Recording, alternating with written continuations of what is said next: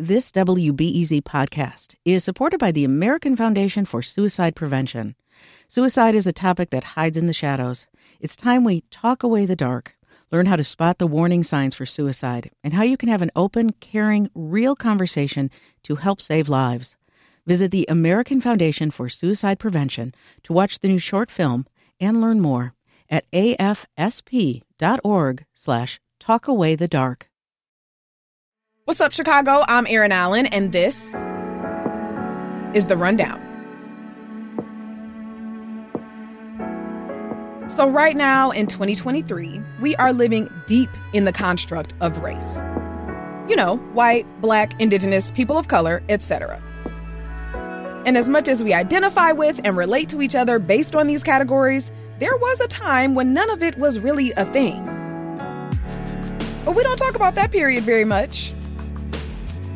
So, how did people just living their respective lives as they do get organized into this racial hierarchy that we live in now?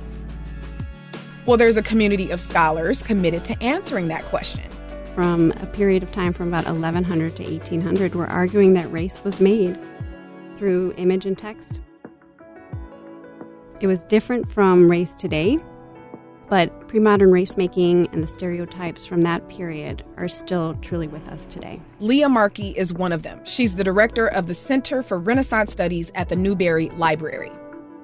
She and Noémie Ndiaye, who's an associate professor of English at the University of Chicago, research and write about how people related to one another before the concept of race was ever a factor, and what led to how we currently differentiate ourselves according to race.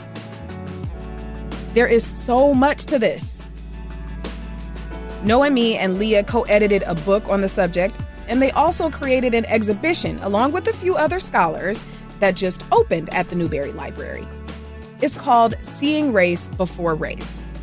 I went to see it and it was very illuminating, even for me, and I think about race constantly. Lia and Noémie are here to talk more about their work and the exhibition. Noémie, Lia, welcome to the Rundown. Thank you. Hello. So, this exhibition looks at the medieval Renaissance periods, um, and it centers the expertise of BIPOC scholars, Black and Indigenous people of color. Um, am I right in assuming that BIPOC scholars would be pretty marginalized in this field? In in in Shakespeare studies, yes. Okay. In pre-modern critical race studies, no, okay. because they launched the field, right? Uh, and cultivated it and are trying to um, lift as they climb. Okay. Um, so, yeah, the, the goal of, of Race Before Race is to uh, make sure that this the sense of marginalization is, you know, gone for good, and we are prioritizing um, the scholarship of BIPOC. Got you. BIPOC folks. There is a section of the exhibit that talks about performing race. That's and right. that one was like one of my favorites. Mm-hmm. So there are these games where players would have acted as characters of different races. Um, which is so resonant when you think about video games mm-hmm. uh, exactly. these days. Um, uh, the concept of white people performing whiteness comes up. Um, what were some of the primary points you wanted to get across with this section? Mm. That's a really good one. Okay, I think we were really interested in the notion of the performance of whiteness, right? Because whiteness, the term, that that term really, the notion of white people, is something that we find in writing for the first time in 1613 in the English language in a play by Thomas Middleton. So this this I think is really a signal that whiteness is it's not a given. It we tend to think of it as a given, the neutral, the default, right? This invisible thing that precisely because we don't talk about it is taken as the norm by default. And that's the problem. That's how it allows whiteness to regulate everything, be the norm, uh, and be actually on top of the food chain, right? Mm. And so what we were trying to do with those items that we're focusing in particular on on cosmetics, cosmetic practices um, that were used by, by English uh, women was to show how there was a deliberate attempt by those folks whom we would now call white, but who were just, you know, European folks at the time um, to mm. to uh, self fashion themselves as white and um, to self fashion themselves as folks with all the attendant privileges, social privileges that would come with with whiteness. One piece that was extremely stark to me was the map mm-hmm. of Africa, Africa on display. Mm-hmm. Um, it was by a French cartographer. And I'm just going to describe the map a little bit. It is a huge map. Um, it has images and text that display the regions and people of Africa through that cartographer's eyes.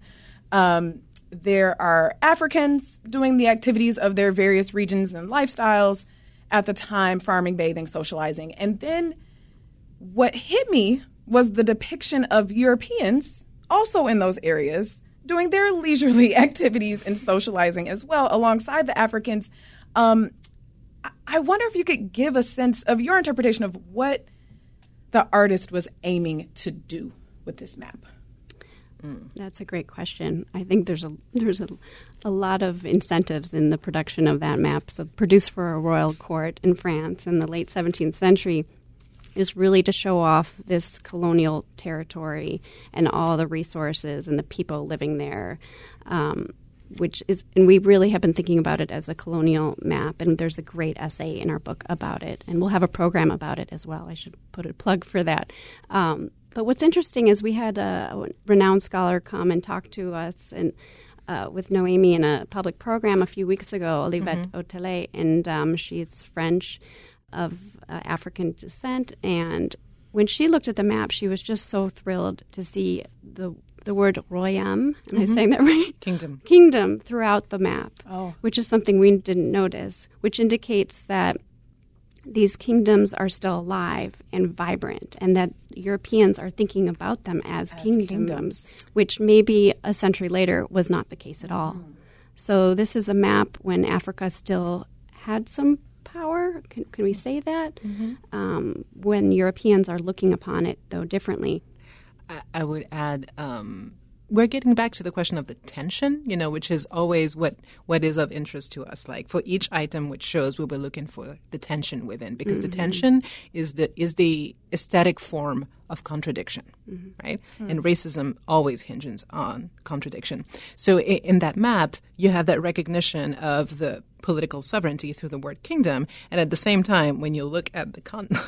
what the map actually says about uh, different African people, the racism is blatant, right? Mm. So you have this attempt at bringing down people while at the same time recognizing that, well, this is a work in progress because they do have political sovereignty. And I felt that mm. those tensions manifest in all the maps that we had in that section of the exhibition. Mm. To me, the map is it's giving a tourism ad. Mm. Yeah.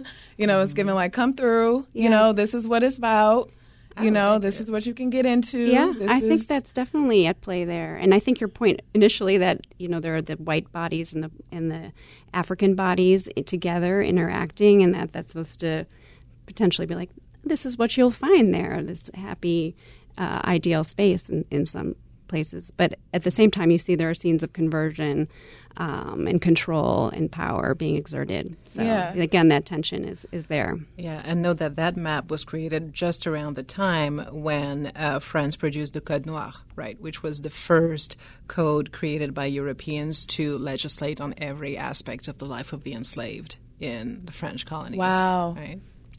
Okay. So the map could have been a part of the it's, the making of colonization tools. Right it, it's part of that new way of thinking about blackness. Uh-huh. Wow. Um, so there's this timeline of race making on the walls, which is in the second room, and the whole thing seems to lean toward the making of what is considered black versus white. I wonder if you can talk about, first of all, if that was the intention, um, and secondly, uh, setting up the timeline and deciding what to focus on. Yeah, we had a lot of discussions about that timeline.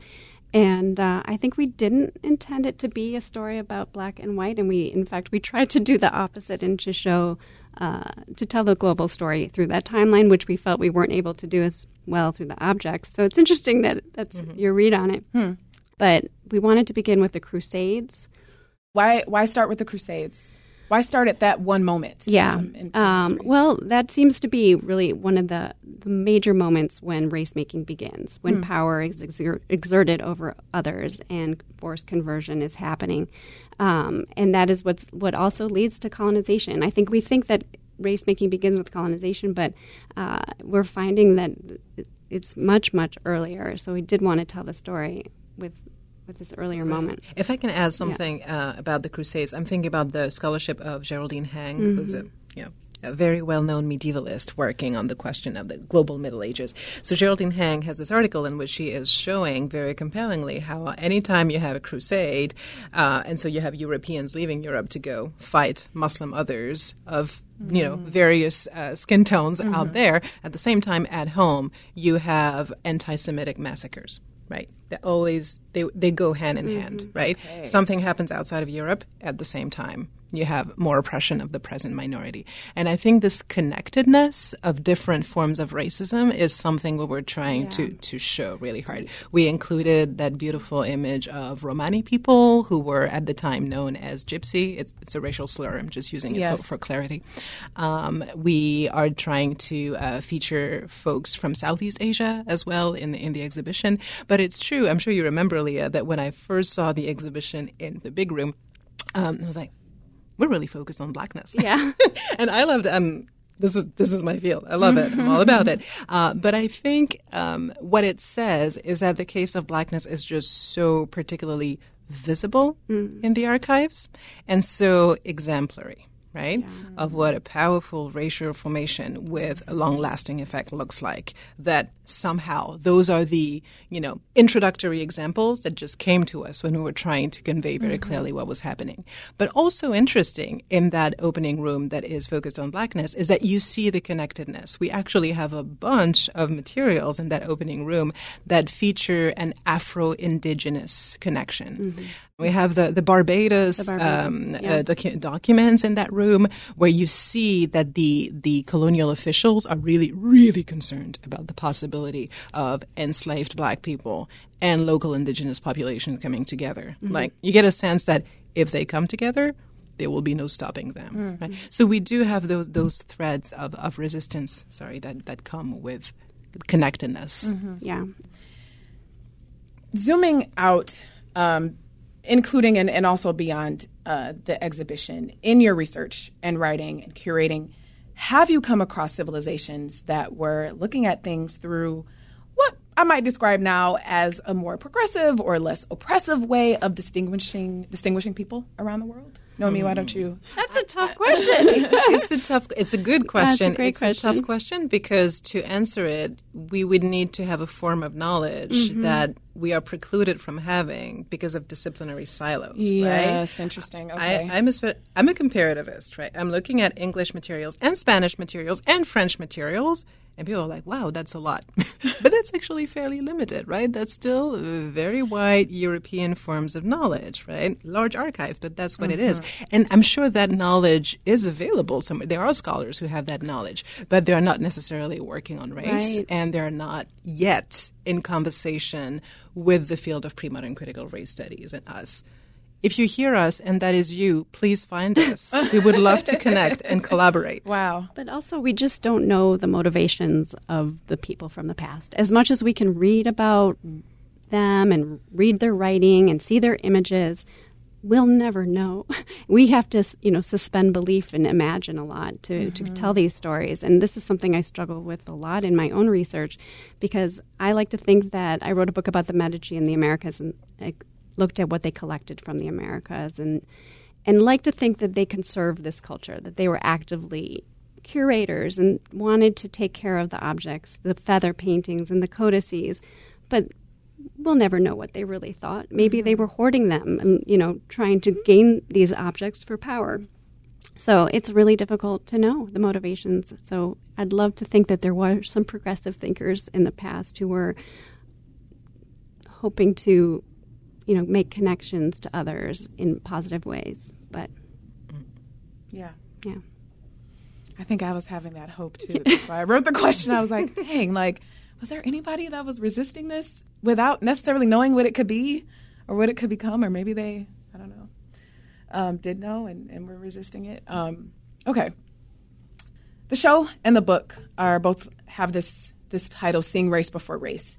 Um, but I want to talk about how things have shaken out today. Right now, 2023.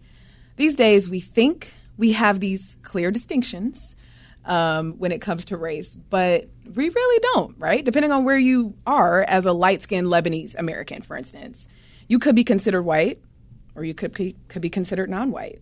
Um, how does it come up for you today when you think about how, yes, now we're at this place now where we have this word race and we mm-hmm. have these, you know, these different categories and how we identify or don't identify, but it, it's it's still not as defined as we we d- have decided that it is. Yeah. Right. And so I just I wonder if there's a through line that comes up for you there where you know there was a time when we didn't have these and now that we do it's still complicated you know in that in that time period in pre-modernity you know initially when people were using the word race they were not at all talking about skin tone, for instance, right? They were initially talking about religion, right? That was imagined as something essential, hereditary. It's mm-hmm. in the blood.